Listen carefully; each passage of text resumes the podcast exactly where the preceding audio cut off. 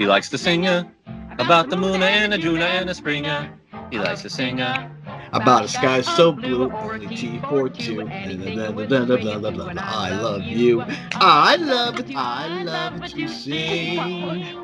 Yeah, that's what I'm talking about. I- I'm in an Al Johnson mood because we saw two.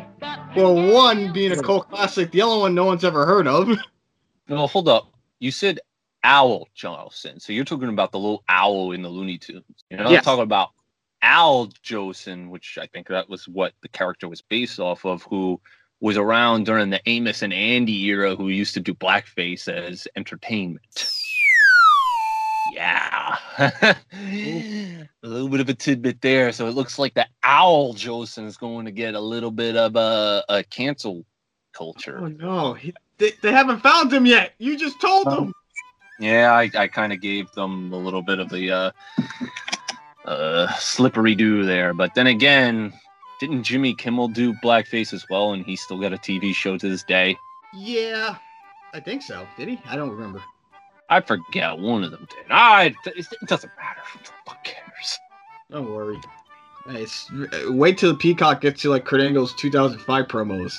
He wants that bestiality sex. He's not a fan of the black people. I don't know. I, I do remember the beastie out. Like he said, Booker, I want to have sex with your wife. Just regular kind, uh, bestiality kind, you know. I mean, they'll probably keep in there him insulting the troops and saying that they they're they're weak and they're uninspired. I forget what he said. He said like the, the troops are weak. They ain't got gold medals. They ain't got gold medals like him. I mean, yeah, they, they they're going at war to protect our freedoms, but they, they go into an amateur wrestling match with a broken neck. I mean, it, it's kind of like when I know we're off track here, but I remember when uh, it was Carlito's Cabana. You had Kurt Angle, you had Shawn Michaels, you had Carlito, you had Big Show, you had Edge. Okay, now arguing who should be the next number one contender for John Cena's title. They're all arguing, right?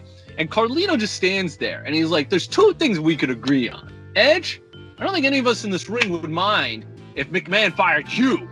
And second, the only person that deserves a shot at the WWE title looks at Kurt Angle. Kurt Angle's got, got his arms crossed, thinking, "Yeah." He goes, "That's Carlito."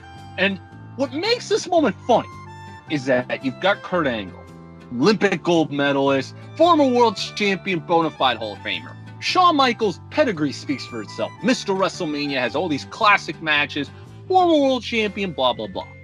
Big Show, another former world champion, big imposing force, future Hall of Famer, this, that, and the other. Edge, who at the time had not won the world title yet. This is before he started becoming on his own. But he had the TLC matches, he was money in the bank, he had all of these things uh, uh, accoladed to him to become a future world champion. What in the fuck did Carlito do to deserve a fucking world title shot out, out of all these guys? Enlighten me. I mean, granted, the dude's cool. I can't remember what he was doing in 05 at that point. Let's see. He may he just he got drafted to Raw, won the IC belt. So maybe he feels like I debuted, so I can win a title, so I deserve more. I, I don't know. And, and at the end of the day, he's a heel, so of course he you know he wants to put his ego in front of everybody else's. But that's what made it funny. His ego was so outrageous. He, who still had yet to really prove himself, I'm talking on screen, kayfabe, he still had to prove himself.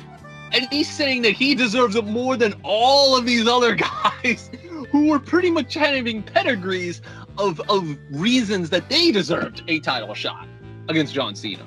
It was, to me, it was funny. It, it's like if James Ellsworth was in the ring with Dean Ambrose, Seth Rollins, Roman Reigns, uh, Randy Orton, uh, the, who the fuck else? Uh, Alberto Del Rio, saying he deserves a world title shot over these guys. I know it's exaggerating. I mean, Carlito uh, was protected a wee bit more than James Ellsworth. Maybe not at the tail end of his run there, but he was protected way more than James Ellsworth. But the point still stands. And I guess I'm not sure how to transition into uh, one of our movie reviews, but since WWE is going to be on Peacock and Peacock's editing a lot of the WWE content, I can tell you one film that they will never have on their app, and that is the 2013 film Vamp Bikers. Steve, get yourself some ice skates because you have nothing cold to look forward to. Um, That was one of the lines from the movie. what was this? I this was a 2013 independently made vampire film directed by Eric Spade Rivas, who also started it, who also wrote it, and who also edited it. Edited it. Ed- edited it. He legit wrote this. Yes. He didn't randomly just decide to gather a bunch of people and just film a bunch of scenes. He actually wrote this down on a piece of paper. Yes. I I would think he wrote this down on a piece of paper. There were some scenes where he probably told the actors to just say shit and make it sound funny. Uh, especially when it came to those two detectives. Okay. None of this movie made any sense to me. I At all. had what the fuck was going on. That's why I asked you, did he really write this? Because it just felt like a bunch of random scenes smushed together. Like, you had one scene that said five years ago, and then it was like one scene that, okay, maybe it happened five years ago, but then another scene happens that felt like it was current day, but they didn't show current day until maybe many scenes afterwards. Then they show a scene from many years ago that still looks like it was current day. It was like I couldn't make heads or tails of where this plot was going, what was happening, who I'm supposed to be invested in as a character. The only thing I remember from watching this was there were vampires. You get bit by one, you become a vampire. And the one dude who got into an argument with his wife because his wife bought him a Speedo and didn't want to wear it, and then he ended up wearing it anyways. And the argument that they just had just, I guess, never fucking happened because 10 seconds later she walks back into the room and they're smiling and laughing. They're smiling, and then his partner shows up, and he's wearing and he's wearing uh, his thong that his wife gave him.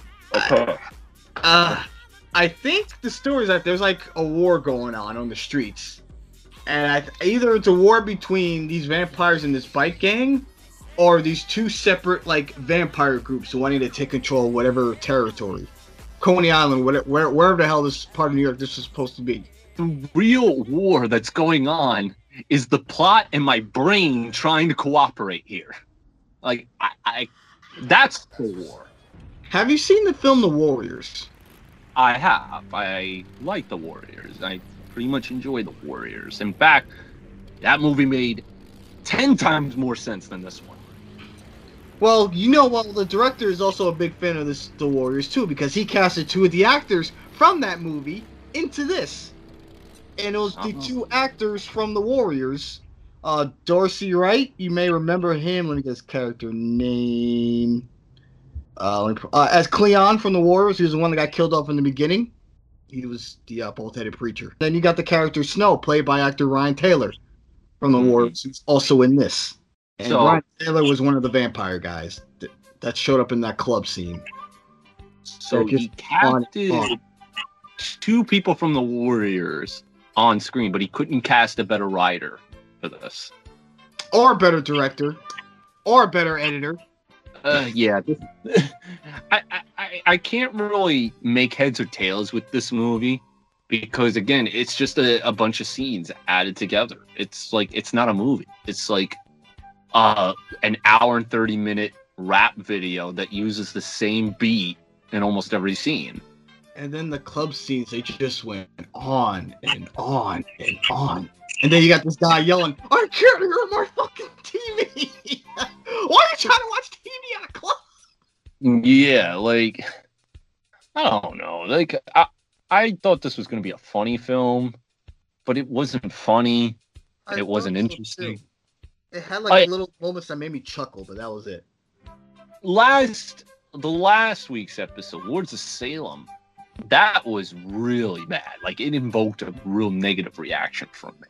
This film didn't really invoke anything from me. I just power napped like five minutes through the film because I'm like, I don't know what I'm watching.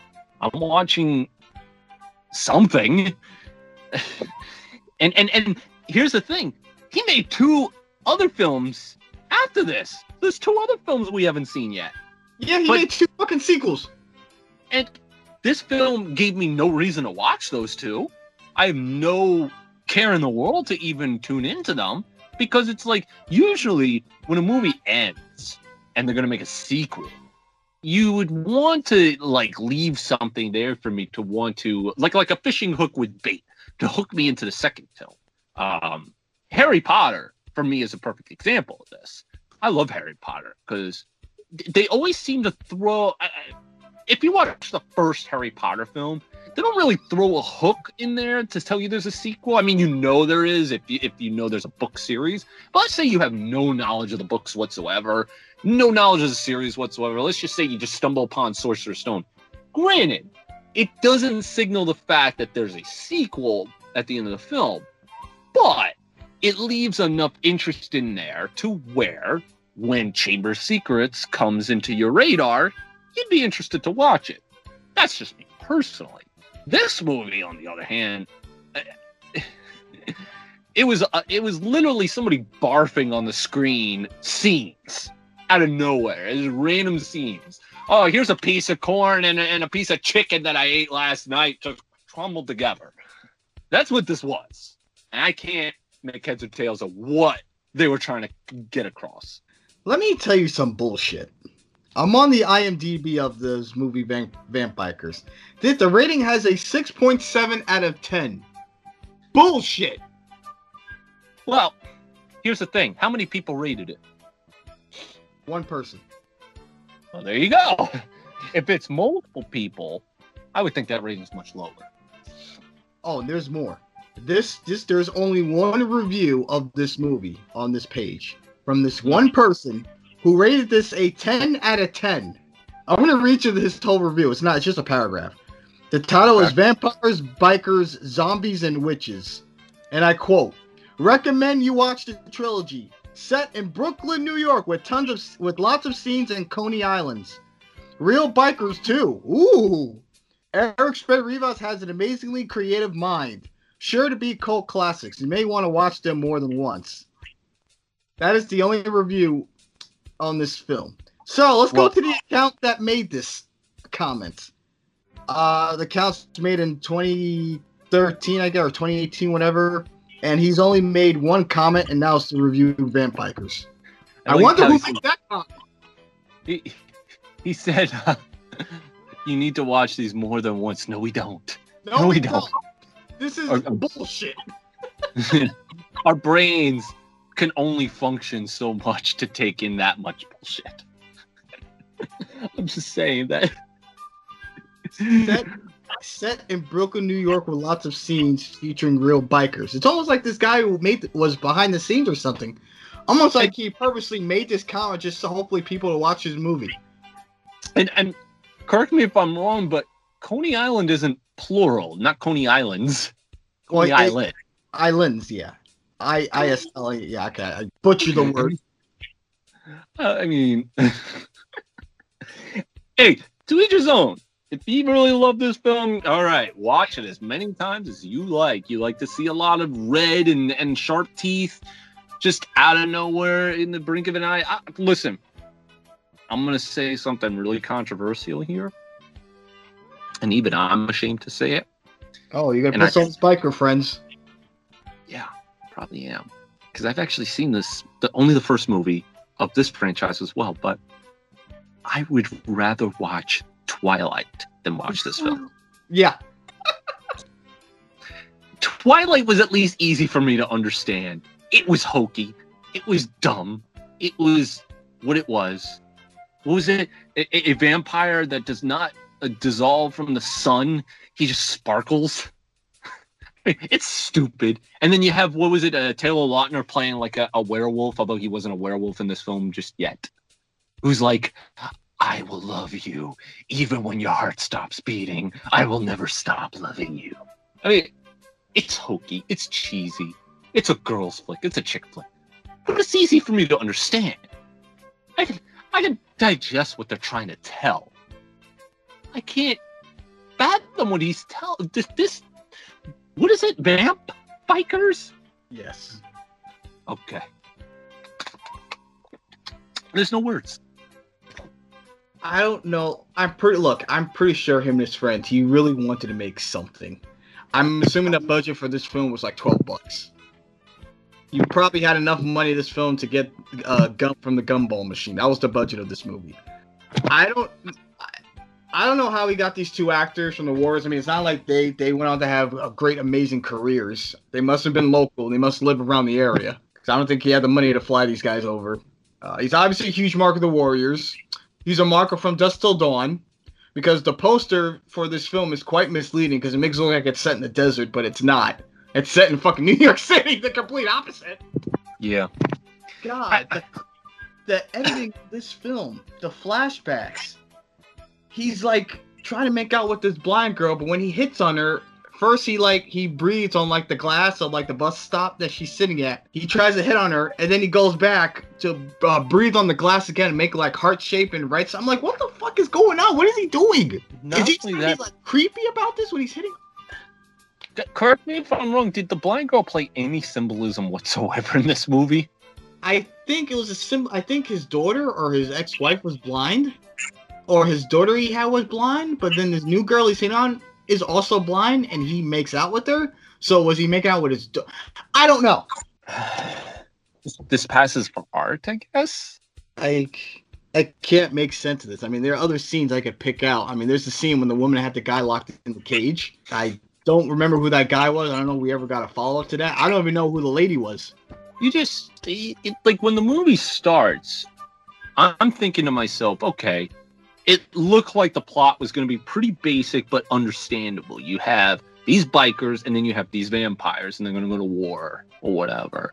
I'm thinking, okay, that sounds self-explanatory and all that, but it just it goes off into this, like all these directions that you can't like fathom or make rhyme or reason with. Like there's no consistency in this plot whatsoever. Like, how, did the movie even end?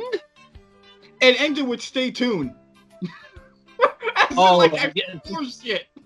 uh, I guess yeah, because we gotta watch. Uh, uh, oh, they, they don't call it Vamp Bikers two; they call it Vamp Bikers dos and Vamp Bikers tres. Like they, they think they're Green Day by naming their albums uno, dos, tres. All right, so Well, yeah. Well, the director's Puerto Rican, so you know because I'm Puerto Oh. Rican too.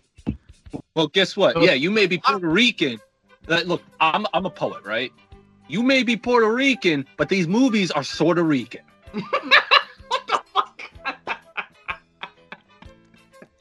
just saying. in the beginning scene, this guy, he's like like ranting to these vampires, you know? And this was the fucking West, I'd be Clint Eastwood. This was Tokyo, I'd be fucking Godzilla or some shit. The dialogue was super corny. I was like, oh god, here we go. And then he takes one of the gir- vampire girls. Now, do they know that they were vampires? You're asking me to decide this? I'm just in. uh, look, I get it. I'm Polish. I'm dumb as fuck. All right. I just dissed my whole entire ethnicity right there. Okay. There's a stereotype that we are dumb as fuck. All right. How the fuck am I supposed to decipher what's going on? I can't, I can't even like make heads or tails of who's a vampire and who's a biker. And, and if if a biker actually took hold of it, what what happened to the two detectives? I I don't I don't know. I don't know. But then they they take one of the I'm still talking about the beginning sequence. They take one of the girls. She goes for a joyride, I guess, with one of the bikers. She bites him on the neck, and then he crashes the bike. Why the fuck would you bite this guy while he's driving? I mean, you still want to bite the guy and get out of there safely, right? Why would you take that risk? Yeah, but vampires, I think, are impervious to damage, right? Maybe they they would survive. Eh, bullshit. Not in this movie. Only, if Well- only they had, they would have the budget to show up them actually crashing the bike, him Well- being wounded up and then healing up. We got none of that. In fact, we didn't get any drastic death scenes. It was everything was done off camera. Do you remember the scene when they were in the park? He was talking, and then he like snapped on his guys. He gave that one guy a clothesline, and then he jumped up on the tree. I'm like, wait a minute. If he's a vampire, why is he walking in broad daylight? The fact that you said bullshit, not from this movie. Yeah, we are dealing with a bullshit movie. Those two terms really come intertwined with each other when we're talking about vamp bikers. I can't. I can't say much because the, the I don't know what the plot is. I don't. The plot I- says Wikipedia, some or whatever I read it from, that they there's a, a, a empty factory that they take over.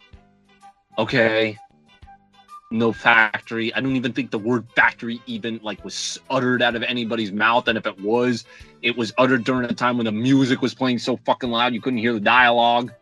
The Wikipedia doesn't even know what this movie's about.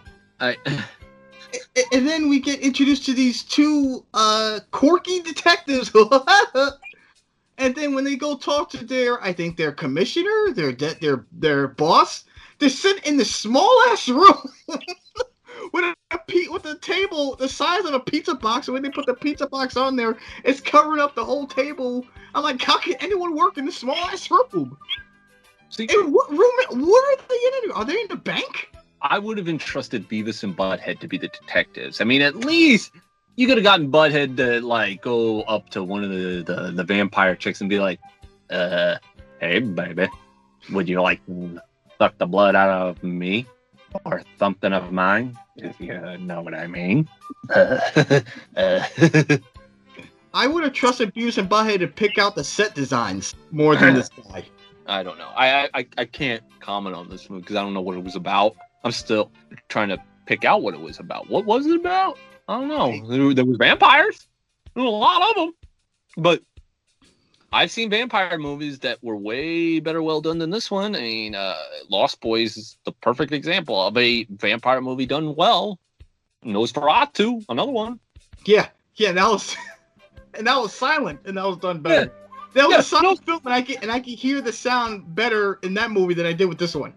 Nosferatu had the disadvantage of not being able to tell you dialogue through sound. It had to tell you through text, and it gave a better indication of what was going on than this movie, which was made a, almost a hundred years after Nosferatu. Look, Eric. Uh, re, er, look, look, pal. This guy doesn't know what he's doing. He doesn't know how to direct. He doesn't know how to edit. He doesn't know lighting. He doesn't know how to do sound. I mean, again, the audio sounds were so off. It was just so. Oh my god. This movie is everywhere. There's no pacing. It's just a big, fat, fucking convoluted mess. Yeah, that's it. Two thumbs Be down. grateful that we even took the time to see your shitty movie. I don't care if he's hearing this. I do not care. It sucks. I'm gonna say it. I'm gonna scream it. I can't scream. I got people sleeping. But this movie fucking sucks. Yeah, where's Roger Ebert to give his thumbs down? He can't because Roger Ebert didn't see the movie because no one saw this movie except him. He was the only one that rated it. Roger Ebert, consider yourself lucky that you did not have to watch this abomination. Same uh, same goes to you, Gene Siskel. I'm I'm pretty sure this this shit movie has a bunch of other stupid shit I'm not thinking about right now. Oh yeah, when they go out joyriding, oh, you got this vampire sticking his head out the window, so as they're driving by, they just bite random people? I don't know. It's it's it's scenes. It's scenes of vampires just biting people and and and saying words that don't connect into coherent sentences. That's really all it is. Yeah. Um, I'm not watching the other two movies. I can't. This was no. this was hard for me to sit through. Same. Um, it was it Lords of Salem was pretty hard to sit through, and, and that pissed me off. I mean, the, the only thing that I had to give this movie one thing is that it didn't anger me as much as Lords of Salem did. No, this movie just it was very boring. It just bored me to death. Like 15 minutes in, I was like, oh fuck, I got another hour of this shit. Yeah, that was another thing. It was like 45 minutes in. I'm just like, we're not even an hour into this. I felt like an attorney went by again, nothing makes sense. The pacing is everywhere. When we get to the flashback scenes, he, when when, when you do a flashback scene in the movie, you need to add some type of like filter to like for us to know like this is a flashback scene. Like when like when like when you watch the movie, someone is like dreaming, they will make the screen like a bit wavy, or they add some type of like outside filter to make you know like you're watching a dream sequence. This movie didn't do that. I don't even know what the hell they did in post production when it came to sound because it seems like everything was recorded once they hit their little record button on their on their uh, video camera or their potatoes that they used for cameras. Yeah, or the little Fisher Price potato camera they used. What what's left there to say? It's it's a movie, and I turn I use that term very very loosely. And uh, yeah, it's got vampires. If you like vampires, It's not. It's a piece of shit. It's not a movie. This this will be an insult to movies. That's This an guy- insult. This guy has no idea what he's doing. Don't ever make a movie ever again. Don't see these movies. I'm telling you, seriously, from me, do not watch this movie. I made a mistake. A big mistake. Literally, you, you just insulted pizza by saying pizza shit. Saying. Credit to the nerd for that one. Fuck. That was a bad movie, dude.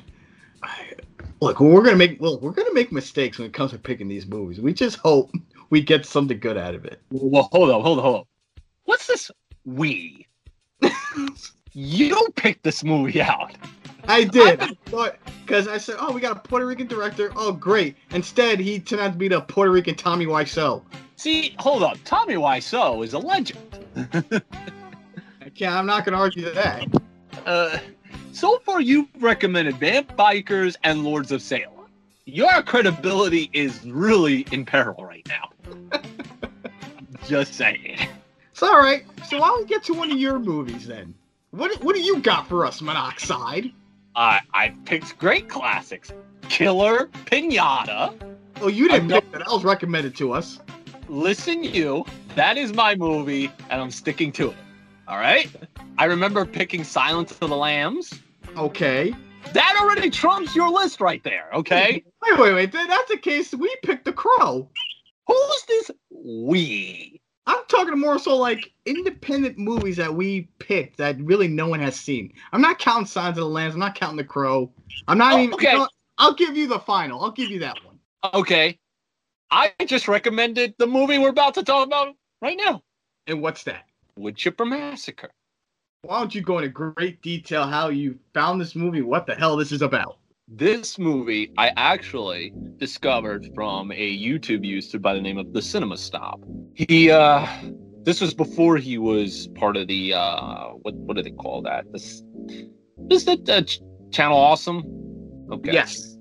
This is way before that. This is when he was really starting his cinema snob character.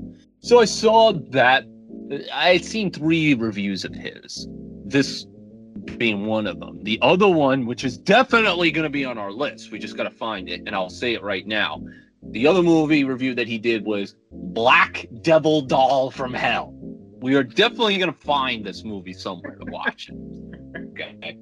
I saw a clip because Cinema Snob would, when he reviewed stuff, he would leave clips in there. And I'm just like, I have to watch this. Now, prior to this review, I watched it once prior.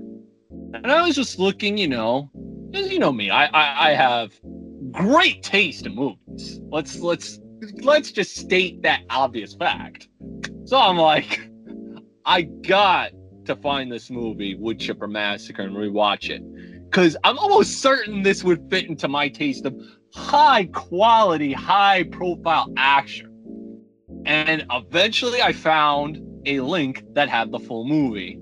I sent it to you, and you were just like, let's do a double review. I'm like, okay. Watched Vamp Bikers. You already heard our opinion there. Rewatched this. This is a masterpiece in more ways than one. William Shakespeare would be shitting his pants, knowing full well that if he was standing in front of the person that wrote this film, their credibility would be in great peril, knowing that they could not match up to the quality of writing that is Woodchipper Massacre. Take that to the bank. Look, any scene in Macbeth fails to Tom's air guitar scene when he was doing it in his bedroom. Yes. All right. Hold on. Hold on. Allow me. Allow me. So, the film. the film is not what you think it is. Because you hear the title Wood Chipper Massacre, you think that somebody uses a wood chipper to kill people, or a wood chipper is haunted and it's just devouring humans. It is not that at all. What it is, is it involves three kids who, for whatever reason, do not have the concept of an indoor voice whatsoever because they're shouting throughout this whole film, specifically the women, the girls. they have no concept. I, I, think um they have something wrong with their larynx. They have like a, what do they call that? Like where they have no control into like lowering their voice. I think that's the problem. So, anyways, they have to be babysat by their their aunt who has more rules and dictatorship than Benito Mussolini could ever dream of. Like literally, he'd be pissing himself at the presence of this woman. Adolf Hitler, man, he ain't got no game compared to this aunt. No, Miss Trunchbull looks like a teacher's pet compared to this aunt. this aunt comes in, feeds them. I mean, at least Miss Trunchbull fed uh, Bruce a chocolate cake. Everyone loves it. What did this aunt feed them? We don't know. I don't know. The quality was bad. but there's one point where the oldest one, who literally could pass for an adult, says he's going out on a date. And the aunt basically says that this woman, this girl, who she's never met, keep in mind, she's never met this girl, doesn't know her from a hole in the wall, insinuates that this woman is going to infest this boy's mind with with vile stuff and become like a rebel to society and will not have it and basically forbids him from going out on this date. He obliges for some reason. I don't know. He's a pussy.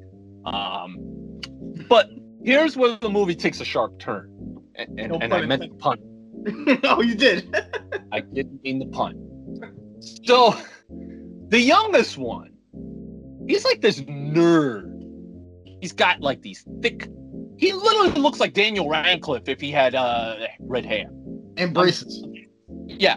In fact, the oldest brother kind of looks like Bruce Campbell in a way. Not totally. He still needs a chin, but so the youngest one bought some sort of Rambo knife. And now the aunt, being the dictator that she is, wants to take the knife from him. So they both grab the knife, they're struggling over it, and she accidentally gets stabbed and dies. So rather than call the police, they decide to dismember the body and throw it in a wood chipper. Now, these kids are under 18. You would think that chopping up a body would be a pretty traumatic experience. They don't get nauseous, they don't blink, they don't think twice about it. Matter of fact, the next day they're eating breakfast, talking about a dream that they had. It's almost like these kids are sociopathic these kids are way more dangerous than Michael Myers. I mean, at least you know Michael Myers is a fucking crazy lunatic. These three kids just look like any other three kids. Matter of fact, when the woman is literally on the floor dead, the middle child, the girl, the loud one, who has no concept of an indoor voice, gets a call from a boy by the name of Mark Taylor asking her out on a date and wants her older brother to drive her to meet up with him at the movie theater as there's a dead body on the floor. It is incredible. Incredible. By the way, there's no blood coming out of the aunt as their body's laying there with a knife impaled in her stomach. I noticed that. This is like the clean. This is like the cleanest job they've ever done. And I love how they're struggling to carry the body. I'm like, this is like a small ass old lady. how much does she weigh? So here's the other thing we can't even excuse no blood saying, oh, well, maybe they wanted to kind of PG it or kind of keep it under the R rating, except for the fact that the son of the aunt, who just got out of jail, and, and he's a real piece of work. He's meant to be like a real bad apple. He, like, the word fuck comes out of his mouth, God knows how many times, as well as the word shit. I think he put seven fucks in a five word sentence at one point. There's no way this movie couldn't be rated R if it was released in theaters. the thought of this movie in theaters. I mean, no theater can handle this. This would break Avatar box office records. I'm just saying. The point is, is that the movie ain't even really about a haunted wood chipper. It's about a plot that these kids came up with so that they can hide the aunt that they accidentally killed. Which theoretically, would anybody have missed the aunt? Because this aunt was a real. Us Americans like use the term bitch, but sometimes outside of our country, they use the C word, and it's more acceptable there than here. She's definitely that. The whole story makes no sense. First of all, you have the son who looks like he's 21. Then you have the sister who's old enough to at least probably be, I'd say, eighth grade or maybe even high school. So these two kids are obviously responsible enough to babysit themselves or their little brother. So why do they need an older aunt just to watch them for two what two days? Well, hold on. I can answer that. See, oh. you said this movie makes no sense. That is a lie. Everything is tied together. You gotta understand something. You just said it. She's old enough to be in high school. Son's old enough to be 21. Do you think the father would trust these two young individuals to not throw parties at the house or invite some bad apples? That's something you should think about. Would you like to know the budget for this film? I actually would. Four hundred dollars. Four hundred dollars well spent. And you know where that money went to? The wood chipper. Yes. These people, people literally take lessons. They saved a lot of money. Buy low, sell high. The opening scene, um, when the son's talking to the father and the father mentions, "I gotta have this wood chipper back by Monday, so make sure you know you get everything done." That's actually true. The they only had a weekend to have that chipper rent. They only rented it for that weekend, so they literally had to get all their scenes done that weekend before returning the wood chipper back to whatever hardware store they rented it from. Hey, what are you doing Saturday? I don't know. Let's go make a movie. so I got this wood chipper. A whole movie, nonetheless. A whole 80 minute movie. Four hundred dollars went into the wood chipper. There was no money spent on camera equipment, tapes, costumes, none of the like. You mean to tell me that they already had that at their disposal? I guess I guess so. Jon McBride, who's the college kid, he was the director of this and the and the writer as well. Jon McBride, wherever you are, you are a great man for this film. I applaud you.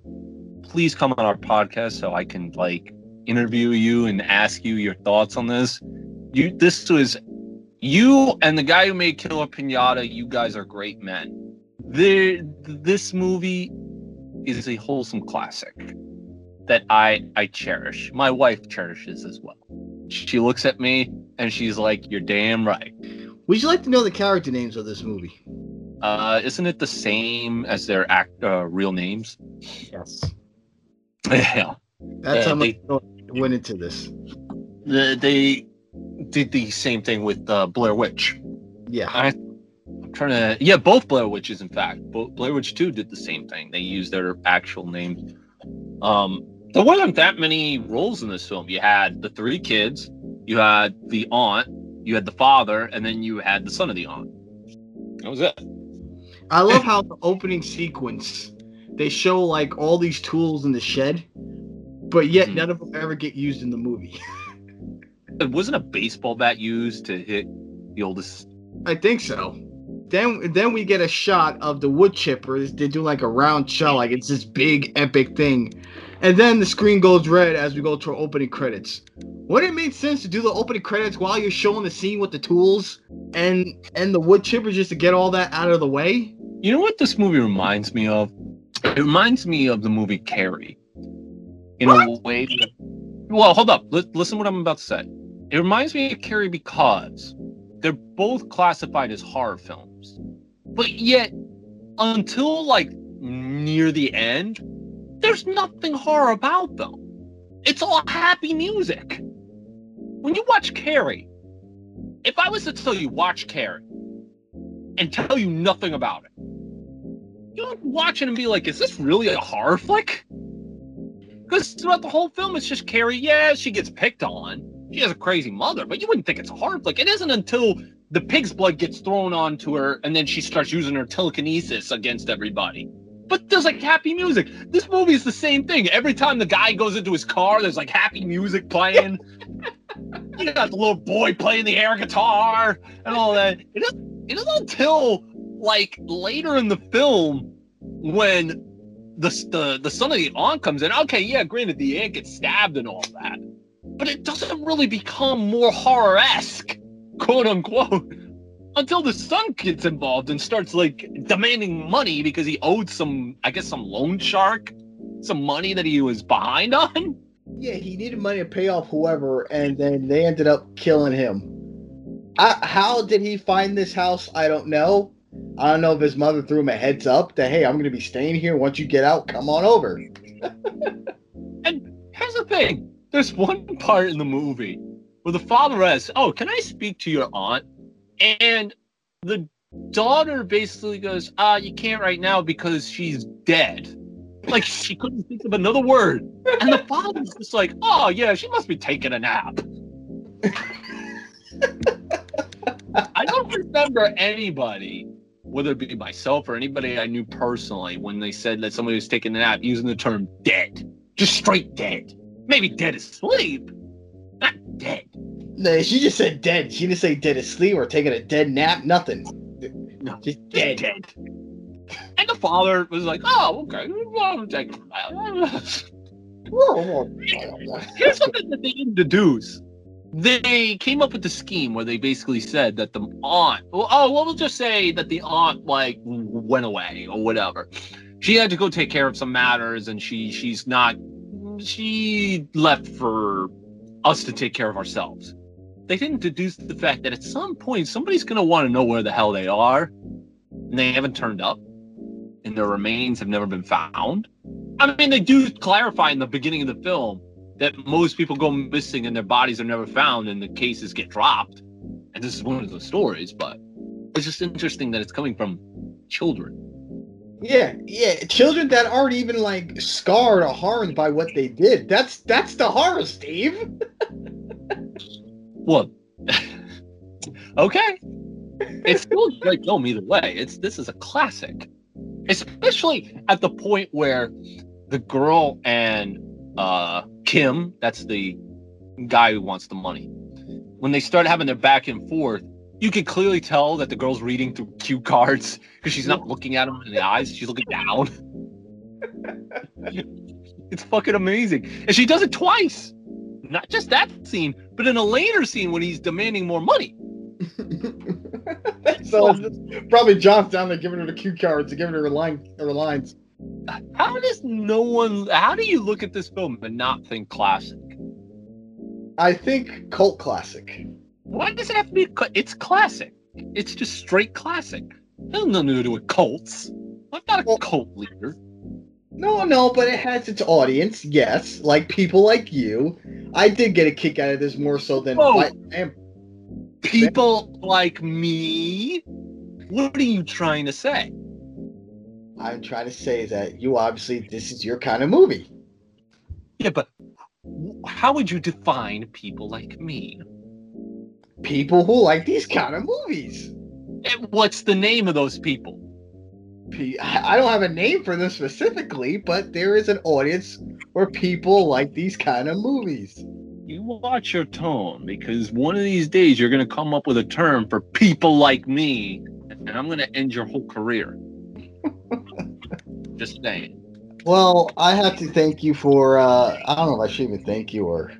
I have to thank you and apologize to you at the same time. Thank you for Why? showing me this, and I apologize for vampires. Okay. Yes.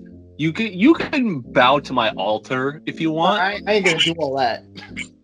I gave you a fucking classic, and I don't even get a bowing to my altar for uh, bringing this classic to your attention.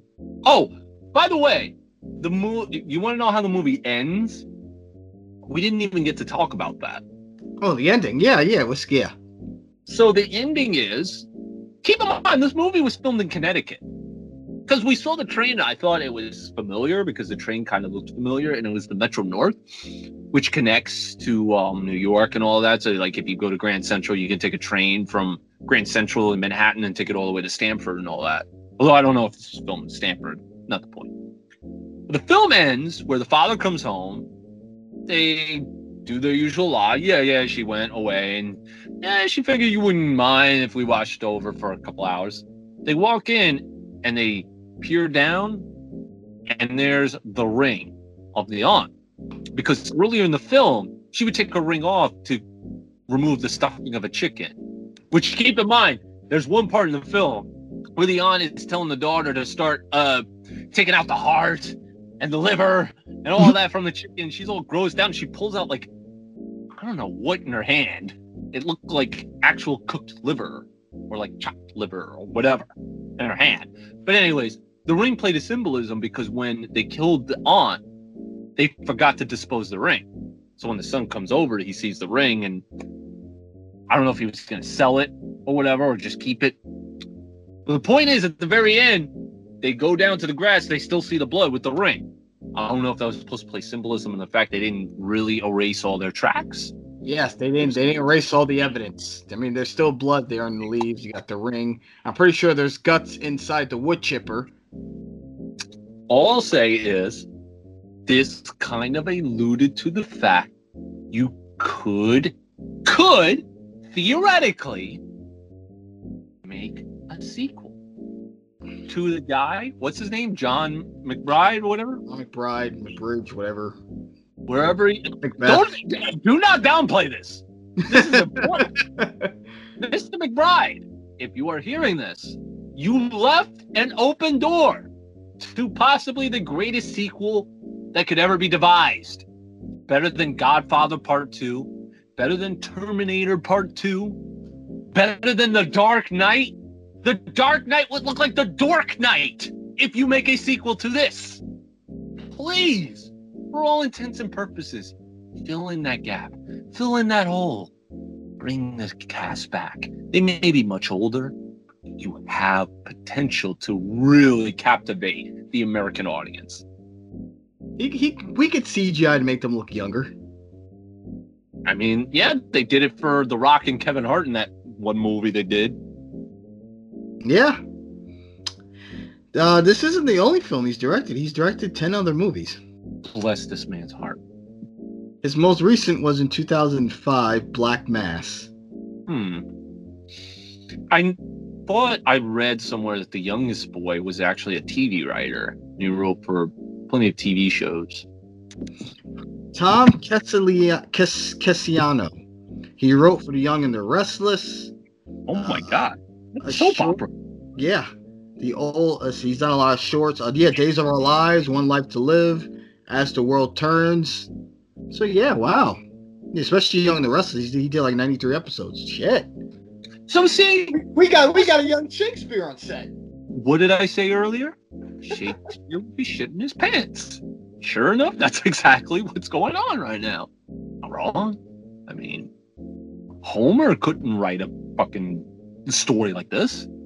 All he could talk about was Scylla and Charybdis and and all these weird monsters, these cyclop monsters, and these little birds that sing. What kind of fucking shit is that? Or uh, what was it that that reporter that turns ghetto in three seconds? The fuck is that? yeah. oh. Any final thoughts on this movie Wow. that, that you haven't already said? Okay. Let me see. Can I just describe this film in my final thoughts? Um, if I had to say which was better, this or Killer Pinata, this is kind of like for me, Steve Austin and The Rock. You know, two entities that are just so unparalleled to each other. You can't really say who is better than the other because they both bring a charm to them. These literally define attitude. Except one came in the 80s and one came in the 2010s.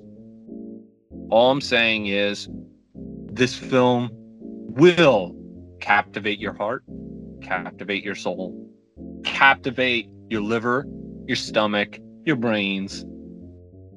This is almost one of the most perfect horror films. Bar none. I give it three thumbs up. I'll find a third thumb to stick up. you dick. Did you say use my dick? Yeah, I said dick. Your thumb. Okay, I thought you were calling me a dick. Okay. Easy. Easy. For me, I mean, this film is like the definition of good bad acting. There's no bad. Maybe Michael Jackson bad, but it's The, as you mentioned, they talk so loud. It's almost like he said, "Just talk loud, just so it, I can get it on camera." Because there were scenes in this film, I guess it like came off mute in some cases. I don't know why. Aga- Again, that's what happens when all your budget goes to the fucking wood chipper.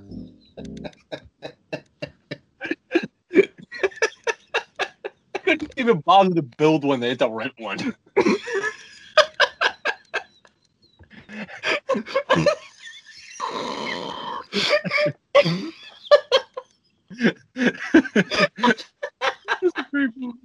I love this movie to death. So much so.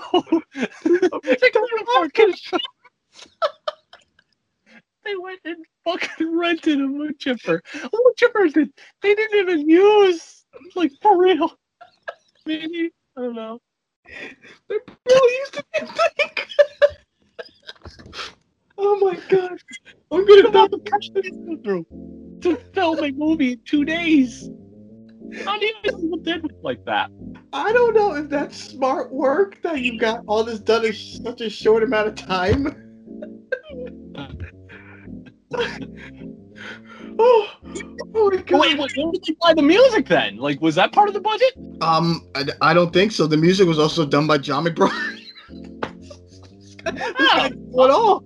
Wow. So he's a musician, he's a director, he's a writer, he's an actor. Like, what? This dude's like a human pocket knife. He can do everything. You can do it. Watch, watch out, Warren Beatty. We got we got a new guy in town to do everything. Oh my god. You thought Charlie Chaplin was multitasking, man. Charlie Chaplin, fuck. Did Chaplin edit his movies? No, this guy did. Oh my god. And Charlie Chaplin had to spend more money. What a fool. What a fool. Charlie Chaplin had to spend money and had to take days. Guy got it done in two days and only spent four hundred dollars on a wood chip.